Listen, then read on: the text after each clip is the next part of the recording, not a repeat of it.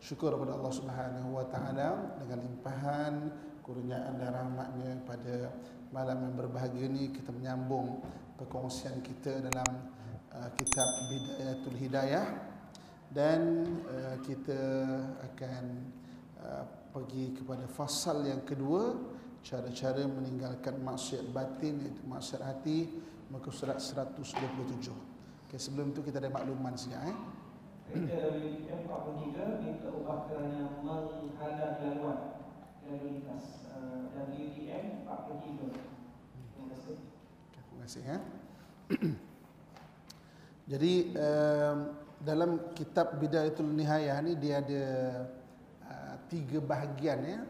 Okay, bahagian pertama kita dah kongsikan iaitu uh, mengenai adab-adab. bahagian pertama ada adab. Bahagian kedua uh, cara meninggalkan maksiat.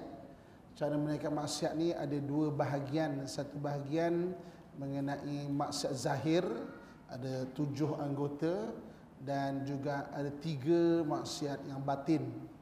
Dan bahagian tiga kita akan kongsikan iaitu mengenai ada adab, ada adab pula eh, ada adab uh, dari sudut akhlak pula. Okey, jadi fasal yang kedua pada bahagian yang kedua fasal kedua Cara meninggalkan maksiat ada dua, yang maksiat anggota badan dan maksiat yang batin. Okey, sila Ustaz. Cara-cara meninggalkan maksiat batin, maksiat hati. Tahuilah bahawa yang sifat yang tercela yang ada di dalam hati itu banyak sekali. Dan menyucikan hati dari kotoran itu memerlukan kepada usaha yang berterusan. Manakala cara mengobatinya pula susah, sangat susah dan telah hilang pula kebanyakan ilmu dan amal yang mesti diikuti membersihkan hati. Kerana orang telah melupakan dan mereka terlalu sibuk dengan menghiburkan perhiasan dunia dan telah kami sebut sebutkan segala yang berkenaan dengan masalah ini dalam kitab Ihya Ulumuddin pada juzuk yang membicarakan al-muhlikat artinya perkara-perkara yang membawa kepada kebinasaan. Dan pada juzuk yang membicarakan al-munjiyah artinya perkara-perkara yang perlu diikuti untuk mendapatkan keselamatan. Okey, kita pergi pada muka surat 128 ya. 128 tu okey tengah-tengah tu ada sabda Rasulullah sallallahu alaihi wasallam. Sila Zat. Dalam hal ini Rasulullah sallallahu alaihi wasallam bersabda, "Thalathul muhlikat syuhun muqa' wa huwa al-muttaba' wa i'jalul mar'i bi nafsihi." Artinya ada tiga sifat yang dapat membinasakan seseorang. Sifat bakhil yang dipatuhi, hawa nafsu yang diikuti dan merasa bangga dengan diri sendiri. Okey. Jadi bicara mengenai uh, maksiat yang batin dalam kitab Bidayatul Nihayah dia fokus pada tiga sifat sahaja. Tiga sifat sahaja. Pertama sifat hasad, yang keduanya sifat riak dan yang ketiganya sifat ujub. Ujub eh. Sifat hasad, sifat riak dan sifat ujub. Untuk kita mudah faham ketiga-tiga sifat ini, cuba kita tengok tubuh badan kita ni. Tubuh badan kita ni. Ha, cuba tengok saya lah kan. Cuba tengok saya ya. Sifat ujub ni dia sifat yang berkaitan dengan sifat uh, hasad eh. Sifat hasad sifat berkaitan dengan mata. Okey. So mula-mula sekali sebagai manusia anggota yang paling banyak kita gunakan untuk kita uh, membuat satu perkara itu adalah mata kita eh. Mata kita yang paling banyak lah eh. Uh, selain daripada anggota-anggota yang lain. So daripada mata akan tumbuhlah sifat hasad. Okey kita nak faham link ketiga-tiga sifat ini. Jadi apabila kita mata ada sifat hasad kemudian sifat yang kedua adalah sifat riak. Sifat riak ni iaitu lepas mata anggota-anggota yang lain pula. Anggota-anggota yang lain ni membuat sesuatu maka seorang itu boleh lahir sebab riak. Riak ni riak ni daripada roa nak menunjuk. Nak menunjuk eh. Nak biar orang tengok. Ha, mata hasad. Eh, eh nanti kita akan bahaskan. Riak ni okey aku dah aku dah buat ni. Aku sembahyang aku bersedekah apa biar orang tengok. Okey? Dan sifat yang ketiga pula adalah hasil. Hasil aku bersedekah ni biar orang tengok. Itu sifat yang kedua kan. Hasil bersedekah. Ujub. Ujub eh. Ujub ni rasa hairan diri. Hu aku lah paling banyak sedekah ni. Ha, hasil. Hasil daripada perbuatan lahir sebab ujub. Ha, tu link ketiga-tiga sifat. Kenapa Imam Ghazali bahas tiga sahaja sifat? Kerana tiga benda ni yang penting sekali dalam dalam maksiat batin yang melahirkan maksiat-maksiat yang lain eh. Ha, bermula daripada hasad mata kan? Dan anggota badan iaitu riak nak menunjuk oh dah berhasil buat satu benda. Ujub ujub rasa hairan diri. Uh akulah yang paling best kali sini. Akulah yang paling alim. Akulah yang paling hebat ni ibadah ni. Kan? Itu ujub. Itu link link antara ketiga-tiga ni. Okey sekarang kita kongsikan ketiga-tiga sifat ini bermula dengan sifat hasad. So yang pertamanya cara meninggalkan sifat hasad cara meninggalkan sifat hasad okey sila Ustaz Sifat hasad ini adalah cabang daripada sifat bakhil. Kerana orang yang bakhil itu orang yang tidak mahu memberikan sesuatu yang ada di tangannya kepada orang lain. Dan syahid kesanatan bakhil atau khusyuk. Pula ialah orang yang tidak mahu melihat kurnia Allah Ta'ala ataupun berharap Allah Ta'ala yang sebenarnya bukan pembayarannya tercurah kepada sesiapa sahaja daripada hamba Allah Ta'ala. Maka syahid ini adalah jahat dari bakhil orang hasad ialah orang yang merasa Okey, sekejap. Okey. Letakkan nombor. Hasad ni dia ada dua takrifan dia. Okey, yang pertama letakkan nombor dan hasad ialah orang yang merasa letak nombor satu situ. Merasa apa? Keberatan bahawa Allah mencurahkan nikmat dan keruniaan kepada salah seorang di antara hamba Allah Taala. Itu takrifan hasad yang pertama eh. Jadi hasad-hasad dengki ni apa? Dia rasa uh, keberatan. Eh, kenapa dia yang dapat? Kenapa orang ni yang dapat? Rasa berat hati. Berat hati melihat nikmat yang ada pada orang lain. Itu ciri hasad yang pertama. Eh. So, letakkan nombor satu kat situ. Eh. Dan orang hasad ialah orang yang merasa nombor satu kat situ. Okey. Muka surat 129. Muka surat 129. Eh. Okey. Maka dia keberatan orang tu ada ilmu, ada harta, muka surat 129 eh. Kecintaan manusia atau apa saja habuan pemberian yang diberikan Allah Taala kepada hamba-hambanya sehingga orang yang hasad itu letakkan nombor dua letakkan nombor dua di situ nombor dua di situ iaitu apa bercita-cita kalau boleh nikmat itu hilang dari orang lain walaupun dia tidak mendapat apa-apa keuntungan dari hilang nikmat tersebut. Itu tak nombor dua eh? jadi apabila kita sebut sebagai hasad hasad dia dua takrifan dia. Yang pertama rasa berat hati. Eh kenapa dia yang boleh eh? Rasa tercabar. Rasa orang tu sebagai dia punya persaing. Eh, eh dia ni ish, dia ni tak boleh ni dapat seperti aku. Dan yang keduanya dia bercita-cita kalau orang tu luput nikmat itu itu hasad kan dan hasad kata Nabi SAW sila Ustaz dalam hadis tu Al-hasad ya'kul hasanat kama ta'kul nar al-hatab. Artinya sifat hasad itu memakan akan pahala seperti api memakan kayu bakar. Okey, sifat hasad dia memakan kebaikan-kebaikan. Okey, dalam kitab ni okey, dalam kitab ni sampai yang bawah tu ya, lepas hadis tu dan orang yang hasad itu sebenarnya sentiasa jauh daripada kasih sayang. Gariskan gariskan sikit perkataan kasih sayang tu dia hilang kasih sayang eh. Ha, ni. So, jadi hasad.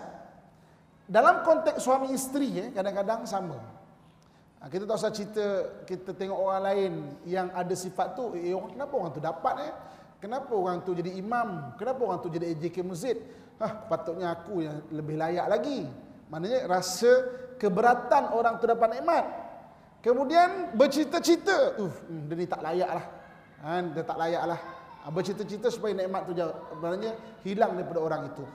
Dia bukan kita cerita antara kita dengan orang lain. Antara suami isteri pun berlaku tau. Antara suami isteri pun berlaku. Sebab itu, kadang-kadang, jika seorang isteri, dia bantu suami dia, eh, orang seorang isteri bantu suami dia, biasanya tiga benda akan berlaku. Biasanya tiga benda akan berlaku. Kan? Orang, seorang isteri, dia bantu suami dia atau dia tolong suami dia nafkah ke apa ke tiga benda akan berlaku Yang pertama, suami akan rasa berterima kasih sangat. Terima kasih lah ya tolong saya kan. Terima kasih lah sangat. Itu yang pertama. Kan?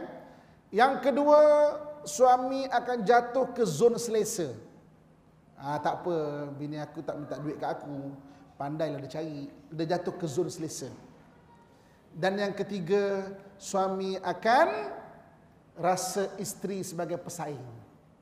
Ha, rasa persaingan. Jadi kalau dia ciri-ciri dia kalau suami itu rasa isteri sebagai pesaing, dia akan susahkan isteri pada benda yang tak patut. And dia tak, tak tolong carikan bas sekolah. Isteri yang carikan anak nak bas sekolah macam mana tapi dia apa awak ni betul ke bas tu mahal bas tu dah tengok benda lain ke dia tak tolong. Tapi istibat dia akan marah-marah isteri. Itu ciri-ciri. Kan? Ha, dan jadi apabila bicara mengenai hasad ni tak semesti kita dengan orang lain, kita dengan kawan-kawan, kita dengan orang yang lebih atas daripada kita. Antara suami isteri pun jadi kadang-kadang. Ha, sama juga ada juga isteri yang menganggap suami sebagai pesaing. Kan suami itu tak boleh nak lebih, tak boleh pergi lebih. Kalau nak lebih kena ajak penyertaan saya sebagai isteri. Kalau tak jangan pergi jangan jangan sertai benda yang itu. Dia tak boleh nak lepas tak boleh nak lepas suami dia pegang dia suami dia tu. Kan? Itu yang ada ada satu, ada satu kuliah uh, saya bahaskan mengenai besok dekat akhirat satu orang lelaki dia akan dapat bidadari-bidadari. Oh, ada cemburu tau Ustaz. Dapat bidadari mana boleh Ustaz? Boleh tak? Bidadari itu saya je dapat. Ha, kan? Cerita pasal itu pun boleh rasa cemburu kan?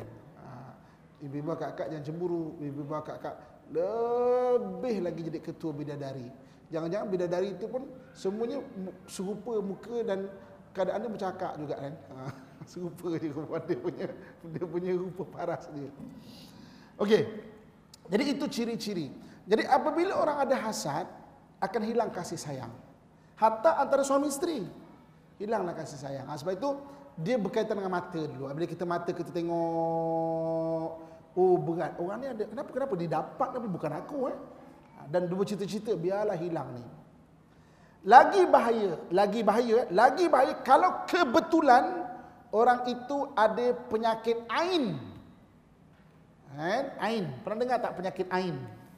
Penyakit ain ni penyakit rohani seseorang. Kalau orang ada penyakit ain, dia memandang seseorang dengan pandangan hasad, orang itu boleh ada mudarat. Adalah hadis Nabi sebut al-ain haq. Ain itu benar-benar ada. Jadi orang kalau ada nikmat ya, orang kalau ada nikmat, orang kalau ada nikmat, dia boleh cerita nikmat dia tapi dia kena bersedia dengan beberapa perkara. Yang pertama ain. Yang keduanya sihir. Orang tak puas hati sihir ataupun ain. Ain ni ain ni orang tu pun tak tahu dia ada penyakit rohani tu. Dia pandang dia kata eh untunglah dia tu kan. Dia rasa berat kenapa dia dapat? Kenapa suami okey je tiba-tiba jadi hal. Uh, Al-ain hak ain tu benar-benar ada. Ah, itu yang bahaya dia. Hasad ni. Lebih-lebih lagi pandangan tu kalau orang tu ada penyakit rohani, dia panggil penyakit ain. Kan dah tak sedikit kan orang yang kena ain kadang-kadang. Kan? Orang tengok dia ada kebaikan, ah, orang tu ada ain, pandangan pula pandangan hasad jadi mudarat seorang itu. Ha, sebab tu kita kena jaga untuk hindarkan perasaan hasad eh. Mana perasaan hasad? Dan hadis yang lain Nabi kata perasaan hasad maksudnya apa? Berat hati. Kenapa dia dapatkan? Hanya dibenarkan dalam dua keadaan sahaja. Yang pertama kita tengok orang berilmu dan kita nak bercita-cita jadi macam dia. Maknanya apa? Takrifan kedua tak ada. Takrifan kedua tak ada. Takrifan kedua kan bercita-cita untuk dia tu hilang nikmat. Tapi takrifan kedua yang Nabi benarkan, kita eh dia dapat nikmat macam ini, Aku pun nak jadi macam tu lah. Bercita-cita untuk jadi macam tu.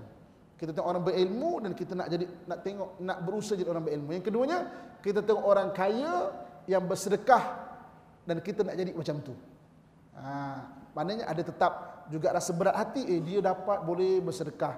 Tapi yang keduanya bukan bercita-cita nikmat tu hilang, tapi bercita-cita aku nak jadi macam tu. Ha, itu saja dibenarkan. Kan? Hasad dua hasad saja dibenarkan Ikut hadis Nabi SAW. Okey, kita tengok muka surat 130. Okey. Jadi penyakit yang kedua iaitu riak. Riak eh. Penyakit yang kedua adalah riak. Tadi hasad adalah mata. Riak ni tubuh badan. Tubuh badan kita membuat amalan, kita pun rasa supaya orang tengok.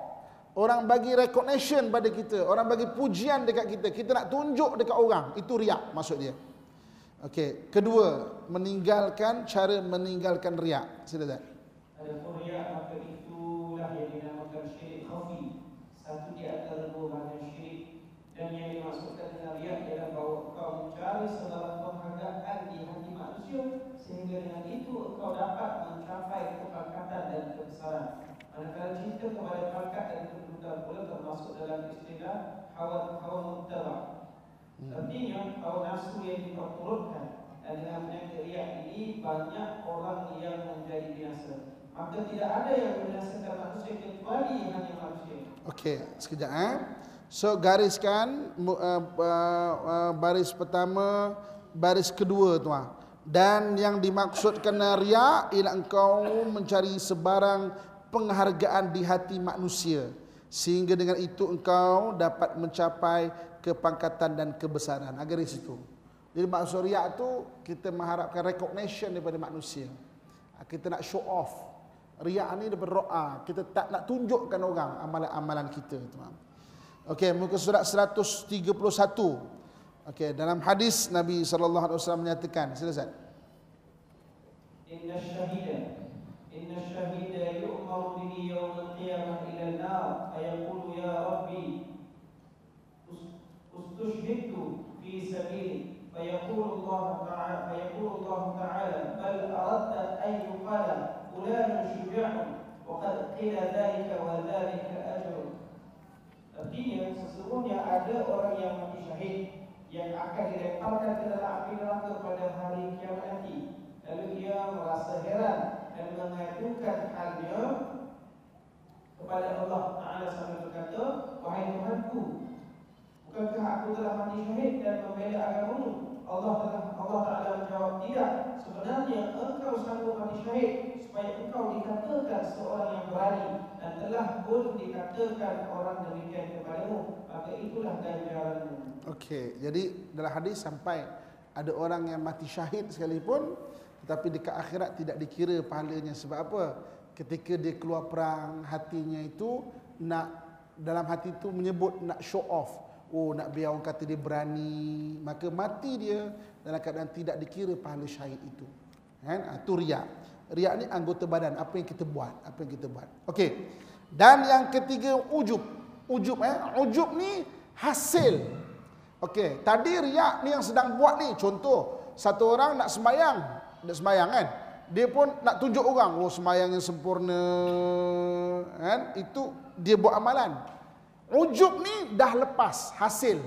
Hasil eh. Hasilnya apa? Katakan lepas sembahyang dia pun duduk seorang-seorang dekat masjid eh, Asyakiri ni dia pun kata, hmm, imam pun balik awal apa?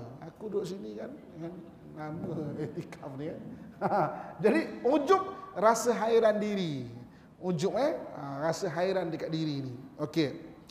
Sila Ustaz. Cara meninggalkan sifat ujub, ujub takabur dan merasa bangga diri adalah satu penyakit hati yang sangat susah diubati. Okey, uh, gariskan situ. Ujub, takabur dan merasa bangga diri adalah satu penyakit hati sangat susah diubati. Okey. Dan takrifan ujub tu ialah, sila Ustaz. Dan ujub itu Dan ujub itu ialah memandang kepada diri sendiri dengan pandangan kemuliaan dan kebesaran dan memandang terhadap orang lain dengan pandangan penghinaan. Okey, ujub tu dia pandang diri dia. Maksudnya hairan dengan diri lah. Eh, eh aku lah paling hebat ni. Eh, eh ha, ha macam tu. So, jadi maknanya ujub itu. Okey. Dan ujub jadi takabur. Jadi takabur apabila rasa hairan diri dicampur menghina orang lain. Itu takabur. Ha, jadi apa beza ujub dengan takabur? Ujub ni heran diri seorang-seorang. Oh, aku lah yang paling bagus kali ni. Kemudian menghina orang lain. Eh, eh, imam pun keluar cepat. Apa ni? Kalau gitu aku lebih layak jadi imam ni. Menghina orang lain itu jadi takabur. Kan? Ha, sebab itu syaitan kan dia dia dimurkai oleh Allah kerana sifat takabur aba wastakbara wa kana minal kafirin dia enggan taat dan dia bertakabur kerana dia itu dan dia jadi orang yang kafir kerana apa takabur tu kenapa mula-mula ujub ujub dia kata ke Allah Subhanahu wa taala ketika dia engkar ana khairum minhu aku lebih baik daripada dia ni dia ujub tu eh oh aku lebih baik daripada dia Aku lebih baik daripada dia. Mana aku lebih lebih bagus. Ujub. Kemudian dia hina Adam. Khalaqtani min nar wa khalaqtahu min tin. Engkau cipta aku daripada api, kau cipta Adam daripada tanah. Menghina. Jadilah takabur. Kan? Ha, jadi ujub dia bahaya. Sebab apa? Sebab dia permulaan kepada takabur. Ha, cuba kita tengok muka surat 132. Kan? Iblis itu. Ha, cuba firman Allah Subhanahu wa taala ketika Allah menceritakan mengenai iblis. Sila. Tin. Maksudnya aku lebih baik daripadanya. Kerana engkau menjadikan aku daripada api dan engkau menjadikannya daripada tanah. Okey. Surah Al-A'raf ayat 12. Ha, jadi maknanya itu syaitan. Kenapa dia jadi takabur sampai dia dia terhina? Sebab dia ujub kemudian memandang hina. Mula memandang hina saja maka jadilah takabur. Ha, jadi takabur tu yang dalam hadis Nabi sebut itu adalah selendang Allah yang sesiapa pakai binasa lah dia. Eh? Okey. Kita buka muka surat 134 eh. Okey. Muka surat 134 sampai muka surat 139. Dia satu kisah yang panjang. Saya ceritakan. Eh, saya ceritakan saja eh, dulu nanti boleh baca sendiri. Kisahnya begini. Satu hari ada satu orang namanya Khalid bin Ma'dan. Khalid bin Ma'dan ni bertemu dengan Muaz, Sayyidina Muaz. Dan dia kata, wahai Muaz, ada tak apa yang pernah Rasulullah pesan ke engkau yang betul-betul sampai masuk ke hati engkau? Maka Muaz menangis. Kan? Maka Sayyidina Muaz pun menangis. Sampai kan Khalid bin Ma'dan ni kata, eh nangis sungguh-sungguh ni. Ini macam tak nak berhenti ni. Lama-lama Muaz pun berhenti. Ketika Muaz berhenti, maka Muaz pun kata, Sesungguhnya Nabi SAW ada cerita dekat aku. Allah jadikan tujuh malaikat yang yang menjaga tujuh lapisan langit. Tujuh malaikat yang menjaga tujuh lapisan langit. Okey? Maka ketika seseorang itu membuat amalan. Katakan hari ini kita duduk dekat majlis ilmu ni kan. Habis kita duduk, malaikat malaikat apa nama? Malaikat kanan kiri ni catat tau. Dia catat amalan kita eh, rakamkan je. Catat rakam eh, catat rakam. Alhamdulillah bagus kan. Hari ini dengar majlis ilmu kitab Bidayatul Hidayah. Rakamkan ni. Tapi mengantuk sikit eh. Dia, kan. Tapi kita tak dapat pahala eh, sebab datang eh. Rakam-rakamkan. Jadi habis amalan maka amalan itu diangkat oleh malaikat hafazah. Hafazah ni malaikat penjaga eh. Ha, ini muka 134 sampai 39 eh. Saya ringkaskan cerita dia. Malaikat hafazah pun angkat sampai langit pertama. Ketika sampai langit pertama, malaikat langit pertama yang menjaga dia kata kau lemparkan balik amalan ni. Sebab apa? Aku ni adalah malaikat yang menjaga ribah. Ribah ni mengumpat. Orang-orang mengumpat de dekat lapisan pertama sekali, maka aku aku aku akan uh, maknanya jaga dah jangan naik amalan ini. Kan? Maka diturunkan balik amalan kepada kepada orang itu. Okey. Kemudian ada yang lain pula. Bawa malaikat hafazah ni naik lepas langit pertama, lepas malaikat yang menjaga ribah ni ataupun yang menjaga mengumpat ini sampai kepada langit kedua. Kan? Maka ketika sampai ke langit yang kedua, maka malaikat yang kedua tu berkata, maka malaikat kedua berkata kepada malaikat hafazah, kamu bawa balik amalan ini pada orang yang beramal. Sebab dia ni beramal adalah untuk mendapat keuntungan dunia. Okay, dia beramal kerana mendapat keuntungan dunia. Eh. Ada kepentingan. Okay, Sultan datang masjid, penuh masjid nak tunjuk muka kat Sultan. Kan? Sultan tak ada, tak ada kosong masjid. Eh. Ha, contoh, eh. Datang satu majlis ada orang yang ada contohlah orang besar dia pun datang sebab nak tunjuk dia datang sebelum datang masjid eh. Ha, mana amalan ketiga itu kau pulang balik ke dia. Dia dia dia buat tu kerana tak dapat keuntungan. Kemudian di ketika yang lain malaikat hafazah angkat amalan yang orang yang lain sampai ke langit ketiga satu lepas gibah lepas kepentingan lepas langit ketiga pula langit ketiga pula mereka kata dah pulangkan balik dia ni takabur takabur eh pulangkan balik maka takabur tak lepas juga kemudian malaikat hafazah pula yang lain dah bawa satu amalan lepas lepas langit pertama, langit kedua, langit ketiga, langit keempat pulangkan balik sebab orang ni ada ujub pula, ujub. Ujub rasa hairan diri tadi eh. Oh, akulah sembahyang yang paling bagus sekali ni. Ujub. Pulangkan balik, pulangkan balik. Okey. Kemudian malaikat hafazah dalam keadaan yang lain bawa amalan yang lain, langit pertama lepas, langit kedua lepas, langit ketiga lepas, langit keempat lepas, langit kelima. Langit kelima iaitu maka malaikat yang menjaga langit kelima kata pulangkan balik sebab dia ada hasad hasad dengki pula ha, hasad dengki pula oh tak lepas juga dalam keadaan yang lain dan orang yang lain malaikat hafazan angkat lepas langit satu langit dua langit tiga langit empat langit lima sampai langit keenam rupanya keenam pula pulangkan balik sebab dia hatinya keras tak ada belas kesian tak ada belas kesian eh, dengan makhluk dengan makhluk-makhluk yang lain. Ha, kau pulangkan balik amalannya, empas, empaskan balik amalannya itu. Kemudian, kan? Dalam keadaan lain malaikat hafazah bawa amalan satu, dua, tiga, empat, lima, enam sampai yang ketujuh. Yang ketujuh maka ketika itu malaikat yang ketujuh kata kau pulangkan balik sebab orang ini membuat amalan dia untuk riak disebut-sebut namanya itu dari para orang lain untuk riak pula. Ha, untuk riak pula. Maka tak lepas juga. Okey, kemudian dalam keadaan yang lain malaikat hafazah bawa amalan. Maka lepas langit pertama, lepas langit kedua, ketiga, keempat, kelima, keenam, ketujuh, maka malaikat malaikat-malaikat di langit menyambut pula amalan untuk dipersembahkan kepada Allah Subhanahu wa taala. Maka ketika itu sampai di depan Allah Subhanahu wa taala apa kata Allah Subhanahu wa taala? Aku lebih tahu. Aku lebih mengetahui segala isi hati. Sebenarnya dia itu mengendaki amalannya itu bukan kerana aku tetapi kerana perkara-perkara yang lain maka turunkan laknatku kepadanya maka malaikat-malaikat pun menjawab kami juga melaknat orang yang berbuat amalan itu iaitu buat amalan bukan kerana Allah Subhanahu wa taala. Okey.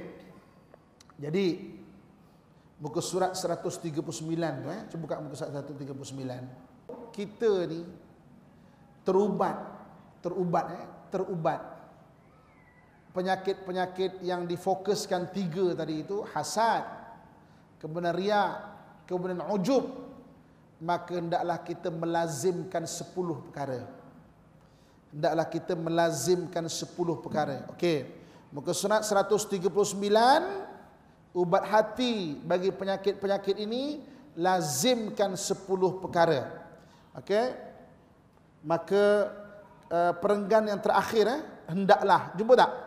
Muka surat 139 perenggan terakhir. Ini ubat hati bagi penyakit-penyakit tadi itu. Kan? Eh?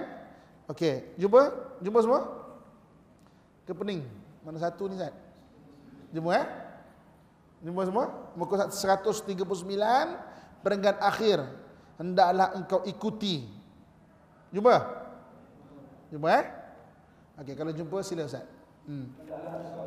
Aku walaupun hanya dengan sedikit amalan. Wahai Muaz, jagalah hidupmu baik-baik dari mencela saudaramu yang membaca Al-Quran.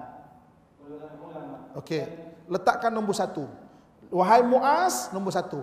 Jaga lidahmu baik-baik dari mencela saudaramu yang membaca Al-Quran, yakni golongan ulama. Kenapa Nabi pesan 1400 tahun yang silam ini memang sampai satu zaman nanti akan ada orang yang apabila hilang adab sampai ulama pun dicelanya. So kita jangan terikut-ikut lah ya. Hari ini kalau saya baca Facebook, media sosial, and IG ke, saya rasa takut sangat orang mencela ulama ni macam sehendak-hendaknya. Kan? Biarkan mereka buat begitu, jangan. Kita jangan.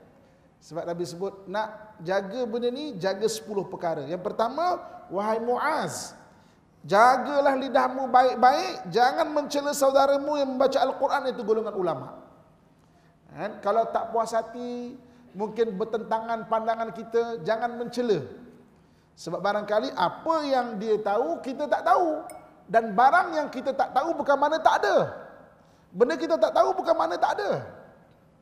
Satu hari kan, saya betulkan kereta saya. Kereta saya rosak. Jadi datang dekat satu bengkel pomen eh pomen tu. Dia buka boot depan kereta tu. Dia kata, oh, "Ustaz, banyak benda ni nak kena ganti tu Ustaz. Ini getahnya dah haus, ini dah memang dah kena petuk ganti, ini pun dah pecah nampak ni banyak ni." Saya pun tengok enjin kereta tu saya kata, eh, saya tengok okey je ni, okey, tak ada apa-apa pun saya tengok. Apa kata pomen tu Ustaz? Pomen ni kenal kerosakan kereta Ustaz. Macam Ustaz kenal benda-benda tak baik Ustaz. Falsafah seorang pomen eh.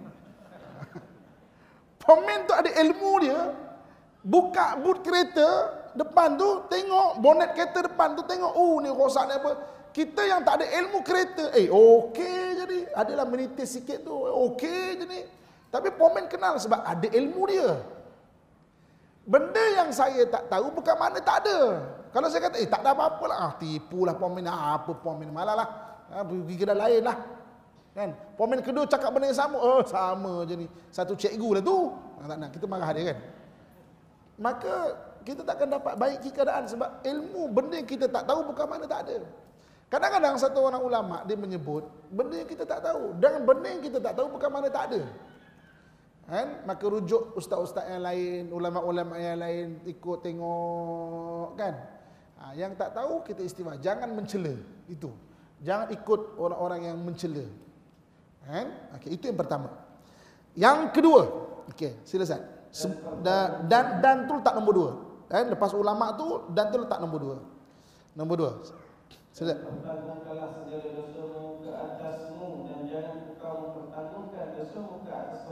Okey. Dah. Situ nombor dua eh. Pertanggungkan segala dosamu ke atasmu dan jangan engkau pertanggungkan dosamu ke atas mereka. Maknanya apa? Jangan salahkan orang. Jangan suka salahkan orang. Sendiri salah, sendirilah istighfar. Jangan oh saya jadi jahat ni sebab dia ni, saya jadi ni sebab dia. Sebab sebab sebab sebab suamilah saya jadi derhaka ni. Jangan salah orang. Kita punya salah minta maaf, minta ampun kepada Allah. Jangan salahkan orang lain. Tanggungkan dosamu pada dirimu. Jangan pada tanggung kepada orang lain. Oh ni silap dia orang ni. Semua dia punya pasal. Jangan jadi biasakan attitude macam tu. Sendiri salah minta ampun. Ya Allah aku minta ampun salah Tuhan. Ya aku salah Tuhan. Biasakan macam tu. Biasakan muhasabah diri macam tu. Okey, dan pada dan letakkan nombor tiga. Pada dan seterusnya itu letakkan nombor tiga. Okey, sila Ustaz. Dan jangan engkau menganggap diri kamu bersih. Okey. Jangan anggap diri kamu bersih. Jangan anggap kita ni betul aja. Kalau kita betul tak semua tempat kita betul. Kalau orang tu salah, tak semua tempat dia salah. Kan? Kita kena adil. Jangan letakkan degree kesalahan secara tidak adil. Suami kita eh, buat salah kan? Okay? Kita letakkan dia macam orang jahat yang buat salah contohnya. Itu tidak adil. Mungkin dia orang baik yang tersilap. Dia bukan jahat, dia orang baik yang tersilap. Kan beza. Orang jahat buat jahat dengan niat, beza dengan orang baik yang tersilap. Kita mentang-mentang dia, dia tersilap. Oh, kita marah dia, kita tengking dia macam dia orang jahat yang buat jahat. Kan? Kena adil. Jangan anggap diri kita bersih. Kita je betul. Kalau kita betul, tak semua tempat kita betul. Kalau orang tu salah, tak semua tempat dia salah. Kan? Itu itu yang ketiga. Kena, kena, kena biasakan faham benda tu. Betulkan cara melihat. Kan? Orang buat salah ni, dia ada empat keadaan. Eh? Ada empat keadaan. So, salinkan, tambahkan ke ilmu kita. Eh? Salinkan. Eh? Kita tengok orang buat salah, orang buat salah ada empat keadaan. Yang pertamanya, orang jahat yang berniat buat jahat. Dia memang nak curi kasut dan berniat nawa itu aku nak curi kasut. Kan? Orang jahat yang berniat buat jahat. Yang kedua, orang jahat yang berusaha menjadi baik. Ia memang dia buat jahat, dia salah. Tapi hati dia nak jadi baik. Cuma dia ada masalah-masalah yang kita tak tahu. Kan? Sebab itu, jangan ukur semua orang itu sebagai orang jahat berniat jadi jahat. Kan? Dan jangan sekali-sekali kita mengungkit kesalahan-kesalahan orang sebab kita tidak pernah tahu bagaimana susahnya dia melupakan kejahatan tu susah dia nak jadi baik tu. Kan ini kita marah kita maki-maki tak gunalah apa.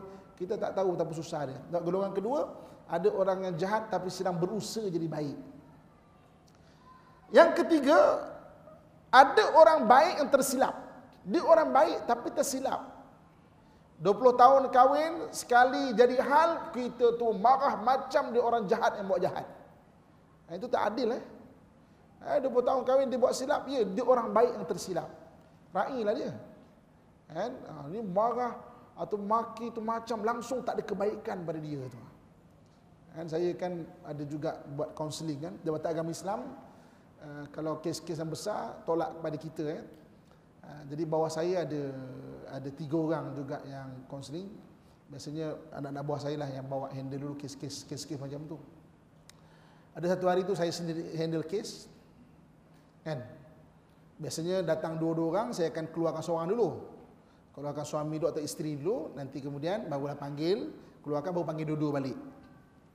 Kan? Mula-mula dua-dua dulu, keluarkan seorang, baru dua-dua balik. Mula-mula isteri.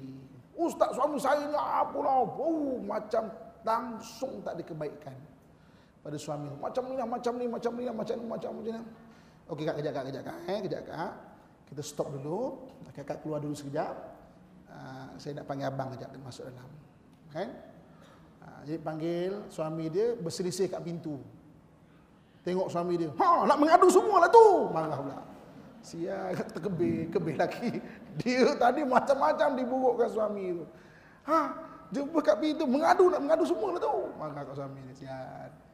Suami berduduk bang. Apa cerita bang? Tak adalah ustaz. Suami dia pun angkat tangan, seng-seng tangan macam ini kan. Tak adalah ustaz. Cuba ustaz tengok ustaz. Penuh ni gigit kat sini, gigit kat sini. Saya kata bang. Rule number one lah bang ya. Sabar je lah ya. Rule number one dulu sabar dulu. Rule number two kalau tak boleh sabar. Rule number two refer rule number one. Sabar juga lah ya apa juga. Ha, jadi ada ketiga orang salah, orang baik yang tersilap. Tapi kita tak adil kadang-kadang. Kita kita treat dia macam orang jahat yang buat jahat. Kita tak adil. Dan golongan keempat adalah orang baik yang tak buat benda betul. Dia baik tapi dia tak buat benda betul. Dia tak sama dengan orang jahat yang buat jahat. Lepas tengok orang buat salah, jangan terus maki, marah-marah tak. Tengok kategori, kita kena adil dan memandang. Kan? Ha, jangan kita rasa kita je betul. Kalau kita betul, tak semua tempat kita betul. Kalau dia salah, tak semua tempat dia salah. Okey, itu yang ketiga. Jangan engkau menganggap dirimu bersih. Okey, yang keempat, letakkan nombor empat pada dan tu. Kan? Yang keempat, sila saya. Dan jangan pula engkau mencela orang lain. Okey, yang keempat jangan mencela orang lain. Cela ni makna memaki orang lain eh. Ha, beza. Memaki depan-depan itu mencela dia panggil. Kalau di belakang dia panggil mengumpat. Ha, depan dia panggil mencela. Jangan mencela orang lain. Ha, jangan bela jangan pelihara, jangan pelihara haiwan dekat mulut eh. Jangan bina kandang haiwan dekat mulut. Ketika bergaduh, maka keluarlah haiwan-haiwan tu daripada mulut kita tu. Jangan bangunkan kandang di mulut kita ni. Ha, bangunkan taman kat mulut. Ha, pilih perkataan-perkataan bagus. Jangan mencela. Okey. Lepas mencela orang lain tu letakkan nombor lima. Dan yang kelima, sila Zat. Dan jangan engkau memuji dirimu di hadapan mereka. Ha, jangan pula rasa bagus saja. Macam kita je betul. Ha, memuji diri tak semestinya, oh saya bagus, tak semestinya. Kan? Maknanya salahkan orang dan rasa diri tu betul aja. Kita rasa kita je betul. Ha, jangan jangan ada attitude macam tu. Jangan ada attitude yang kita je betul. Okey. Kemudian letak nombor 6 pada dan tu. Okey. Kemudian Ustaz dan jangan dan jangan engkau mencampurkan urusan dunia di dalam urusan akhirat. ha, jangan campurkan urusan dunia dengan urusan akhirat. Semuanya jadikan akhirat sebab dunia adalah jambatan ke akhirat. Ha, semua jadikan jadikan akhirat. Apa, apa syarat semua benda nak jadi nak jadi nak jadi nak jadi benda akhirat? Tiga syarat dia. Tiga syarat dia. Yang pertama niat kena betul. Niat kena betul. Ha, kalau niat tak betul takkan jadi jambatan ke akhirat. Betulkan niat eh, niat kena betul. Ha, jadi kalau sama ada ibadah khusus memang niat kerana Allah. Kalau kalau amalan-amalan umum contoh kita menyapu rumah, menyapu rumah, menyapu ke kan tidak diniatkan sebaliknya. Okey. Maknanya menyapu tu tak perlulah berniat sahaja aku menyapu rumah eh. Tersilap dua rakaat kerana Allah. Ha. Maknanya kalau benda-benda rutin harian, niat tu tak diniatkan sebaliknya, tak niat nak tunjuk orang, oh akulah yang paling selalu kemas rumah ni. Ha, mana tak niatkan sebalik, maka dikatakan niat tu niat baik. Buat-buat amalan benda baik yang yang biasanya rutin ni, kita buat benda-benda rutin, tak diniatkan tidak diniatkan sebaliknya, maka itu kita berniat benda baik.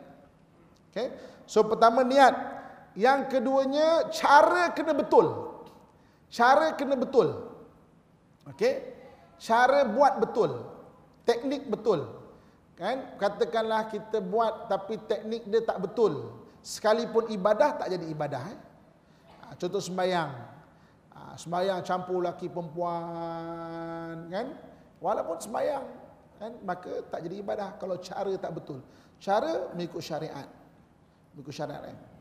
Dan syarat yang ketiganya sesuatu benda nak jadikan akhirat tidak meninggalkan rukun iman dan rukun Islam tidak sampai meninggalkan rukun iman dan rukun Islam. Taklah kita katakan kita bekerja daripada pagi sampai petang, niat cari nafkah. Cara betul, taklah rasuah sana rasuah sini. Kemudian taklah kita cari nafkah meninggalkan rukun iman atau rukun Islam. Taklah cari nafkah tak sembahyang. Kalau tak kalau tak sembahyang, tak jadi cari nafkah itu sebagai ibadah. Ha, jadi setiap benda ni semua jadi ibadah kalau cara itu betul. Kita tidur malam nanti, tidur malam tadi pun nanti pun jadi ibadah tau. Niat betul. Maknanya tidur tu memang nak dapatkan kesihatan. Cara betul. Tidur tidur taklah tidur sampai campur laki perempuan sebagainya dan juga tak meninggalkan benda asas, taklah tidur dengan tak sembahyang, benda rukun iman rukun Islam. Kan? Kita jaga tiga benda ni. Pukul 11 kita tidur katakan, pukul 5 pagi bangun sepanjang tu jadi ibadah ibadah ibadah ibadah kan ha, jadi maksud tak mencampurkan dunia akhirat semua benda jadikan akhirat semua benda selaraskan dengan syarak semua benda selaraskan dengan syariat eh? okey kemudian selepas urusan akhirat tu letakkan nombor tujuh letakkan nombor tujuh sila Ustaz Dan jangan engkau menyombongkan diri di dalam majlis. Nanti orang banyak akan takut kepadamu kerana kejahatanmu. Okey, dan jangan menyombongkan diri. Jangan sombongkan diri. Kalau nak sombong macam mana? Antaranya dalam Quran Allah sebut wala tusair khaddaka linnas. Jangan palingkan muka kamu, pipi kamu daripada manusia. Ha, jangan jalan mengembang. Wala tamshi fil ardi maraha, jalan kembang macam ni kan. Ha, jangan sombong. Jangan sombong eh. Okey, lepas tu letakkan nombor 8. Jangan engkau berbisik kepada seseorang sedangkan seorang lagi ada di sisimu. Jangan berbisik-bisik yang mencurigakan di sedangkan orang lain tu ada. Kan? Orang sebelah tu ada. Nanti orang sebelah tu kata eh ngat- mengata aku katnya kan. Kan? Ha, jangan ada attitude itu eh. Okey. Lepas tu letak nombor 9 yang Dan jangan engkau membesarkan dirimu maka akan terputus darimu segala kebaikan di dunia dan di akhirat. Okey, dan jangan membesarkan dirimu. Jangan besarkan jangan takabur eh. Jangan eh, daripada maka terputuslah segala kebaikan. Dan yang terakhir yang ke-10 Dan jangan engkau carikan akan manusia memecah belahkan persatuan mereka maka akan mencari akan engkau oleh anjing-anjing api neraka pada hari kiamat nanti. Jangan engkau carikan kesatuan muslimin. jangan pecah belahkan muslimin muslimin orang-orang Islam eh. Maka akan kau dicari-carikan api neraka kan pada hari kiamat nanti. Ha, dalam Quran Allah berfirman wan nasyitati nashta. Demi yang mencari akan dicarikan kan ha, maka apabila engkau ketahui wahai Muaz siapakah mereka yang mencari itu? Muaz bertanya ya Rasulullah sebenarnya siapa mereka lalu Nabi SAW menjawab itulah anjing-anjing garang di dalam api neraka yang akan mencarikan daging hingga sampai ke tulang. Kan? Ha, jadi jadi uh, sepuluh benda ni amalkan. Itu ubat bagi hati. Eh. Ha, sepuluh benda ni itu amalkan. Kita dah nomborkan. Ha, cuba fahamkan, fahamkan, fahamkan. Dan berniat supaya kita dapat beramal. Niat untuk kita amal. Eh. Niatkan aku nak amal sepuluh benda ini. Okey. Kemudian muka surat 141 tu, muka surat 141 tu isinya adalah isinya adalah salinkan dia. Isinya adalah betulkan niat ketika belajar. Kan kita belajar ni apa-apa pun kita belajar, belajar untuk mardatillah, mencari redha Allah Subhanahu wa taala. Kita belajar untuk mencari redha Allah Subhanahu wa taala. Itu eh. Itu tujuan kita belajar. Apa-apa ilmu pun untuk mencari mardatillah keredaan Allah Subhanahu wa taala. Bukan untuk benda-benda dunia. Kan dunia itu hanya diurus. Dunia diurus bukan itu matlamat. Kan dunia itu diurus. Muka surat 141 tu poin dia adalah belajar untuk mencari redha Allah Subhanahu wa taala kerana Nabi wasallam telah bersabda sila Ustaz Hmm.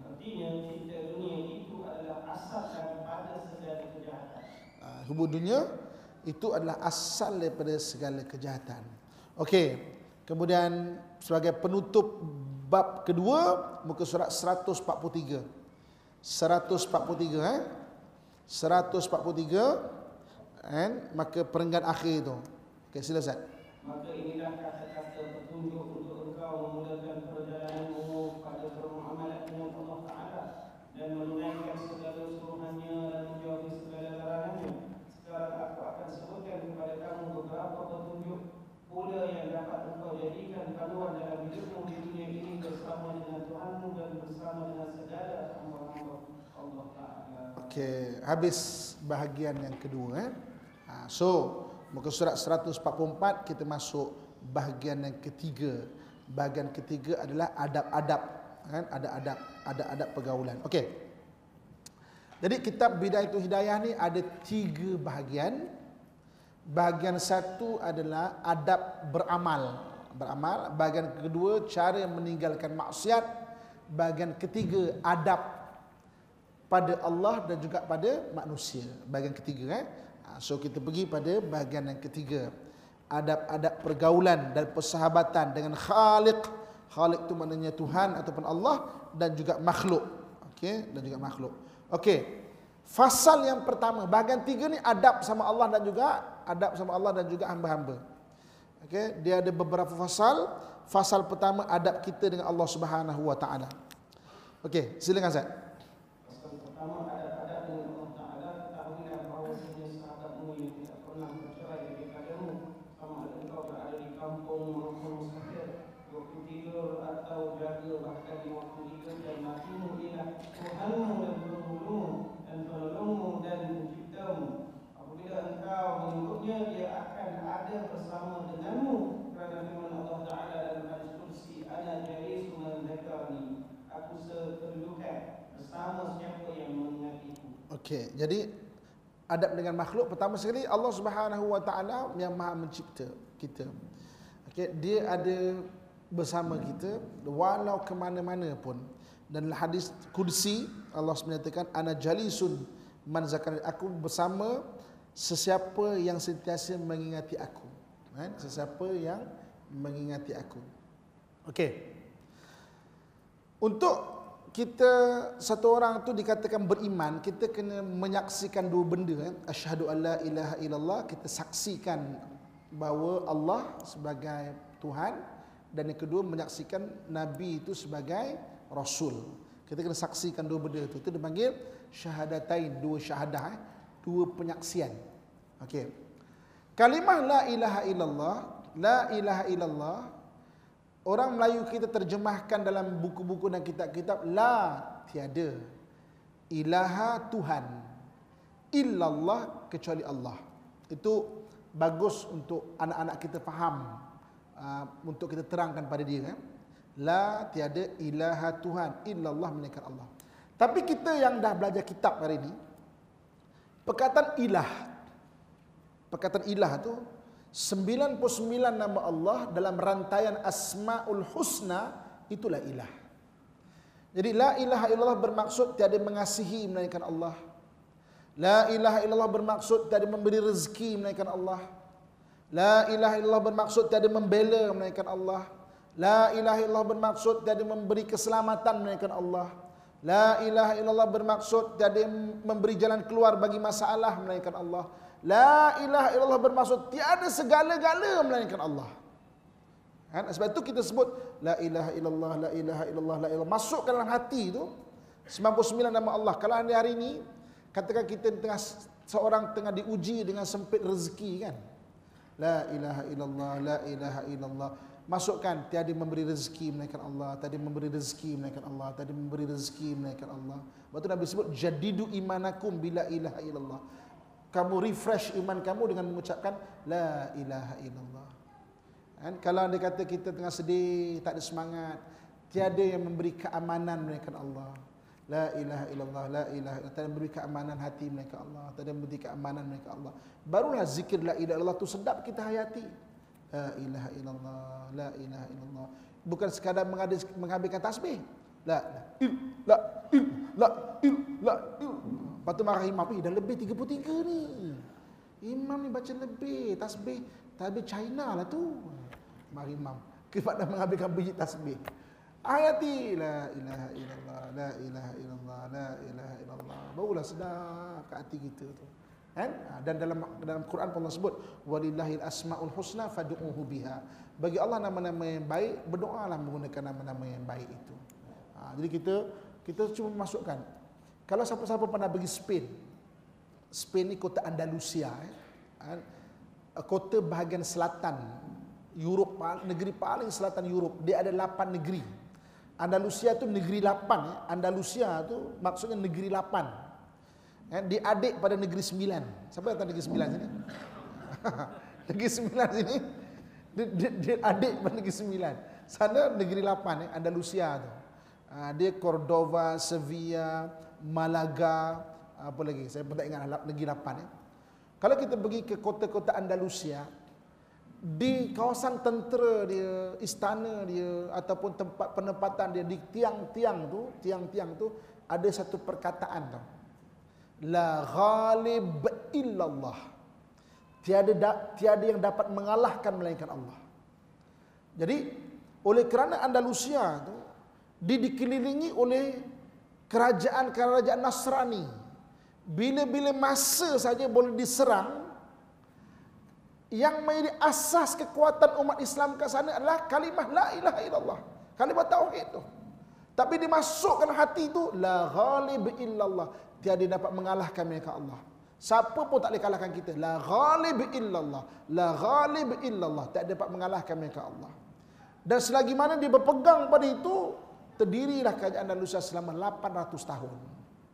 Maka ketika orang melupakan kalimah la ilaha illallah itu, maka lemahlah keimanan maka 1492 tak lama sebelum Melaka tombang eh maka tombanglah kerajaan Andalusia kan ha. tapi yang menarik kerajaan Andalusia eh, tuan-tuan sekalian ketika penyerahan Alhambra kota terakhir Andalusia maka raja Andalusia dipaksa untuk sign lima perkara eh. lima perkara kena sign. Kau kena sign lima perkara. Lima perkara kena sign. Pertama orang Islam kena masuk Kristian. Sign. Kalau tak nak masuk Kristian keluar daripada Andalusia. Kena keluar. Tak duduk Andalusia. Kedua. Tak nak juga, maka nak duduk juga. Tak nak masuk Kristian, tak nak keluar juga. Okey. Nuh, pergi dekat pegunungan Sierra Nevada. Sierra Nevada tu dekat pegunungan Andalusia tu hampir setiap tahun salji. Mustahil orang boleh hidup kat sana. Nak duduk juga kau hidup kat sana. Okey? Yang keempat tak nak juga, maka kau akan dibunuh. Yang keempat akan dibunuh. Masuk Kristian tak tak nak, keluar tak nak, duduk Sierra Nevada tak nak, maka kena bunuh. Sain kena bunuh. Dan yang kelima, tak boleh balik lagi ke Andalusia. Maka Abu Abdul, Sultan terakhir, kan, sain. Tak apalah keluarlah kita dari Andalusia sebab kita dah kalah. Sain nombor satu, sain nombor dua, sain nombor tiga, sain nombor empat. Nombor lima, oh aku tak nak sain. Nombor lima, aku bunuh kau, bunuh-bunuh. Tapi nombor lima aku tak nak sain. Kan? Orang Islam boleh nak masuk Islam, terpulanglah dia. Dia nak keluar, terpulanglah dia. Dia nak pergi Sierra Nevada, terpulanglah dia. Dia nak kena bunuh, terpulanglah dia. Tapi dia tak boleh balik ke Andalusia, aku tak nak sain. Ha, jadi Raja Kristian waktu tu kata, ah serabut lah. Ah, tak apalah, tak nak sain pun tak apalah. Perkara kelima tak disain. Okey. 1492. Okey. Pada 1975, ketika negeri Spanyol dah jadi negeri demokrasi, orang Islam nak minta buat masjid. Ui, tak boleh. Ini tanah asal negeri Kristian. Orang Islam tak boleh buat masjid. Maka orang Islam cuba fight dekat mahkamah. Mahkamah kata, oh tak boleh. Tak, tak, tak. Kami nak buat masjid juga. Buka perjanjian lama. Yang lebah 500 tahun tu kan. Buka perjanjian lama. Tengok-tengok perjanjian lama. Perkara kelima Abu Abdul tak sign. Perkara kelima tak sign.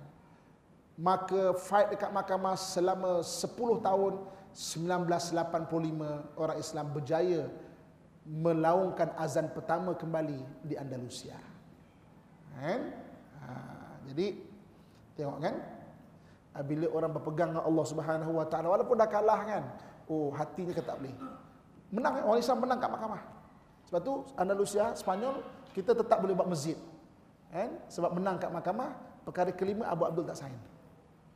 Kan? Ha, tu. Ha, jadi balik pada sini, jadi Allah sebut aku ni adalah bersama siapa yang mengingati aku. So biasakan ingat Allah eh. Ha, selalu ingat Allah Subhanahu wa taala. Okey, sikit lagi. Dan dalam hadis yang lain, silakan Ustaz. Ana indal munkasirati qulubuhum min ajli. Artinya aku di sisi mereka yang hancur hatinya kerana mengingatiku. Ha, Nabi sebut aku ni bersama dengan orang yang hancur hati mengingati aku. Tengah sedih, tengah sedih tak ada siapa pun faham kita. Allah faham. Zikir kepada Allah Subhanahu wa taala. Tuhan yang mendengar doa kita pada hari ini, Tuhan yang sama yang dengar doa Nabi Ibrahim. Tuhan yang dengar doa kita hari ini ayah-ayah abang saya sekalian. Tuhan yang sama yang dengar doa Nabi Musa alaihissalam ketika tak ada siapa nak tolong Nabi Musa. Dan Allah kata belahlah laut. Tuhan yang sama tau. Tuhan yang dengar doa kita pada hari ini ibu kakak Tuhan yang sama yang dengar doa Nabi doa dengan doa Nabi Yusuf alaihissalam. Sampai akhirnya Nabi Yusuf alaihissalam dikeluarkan daripada penjara dan terbela dia. Tuhan yang sama.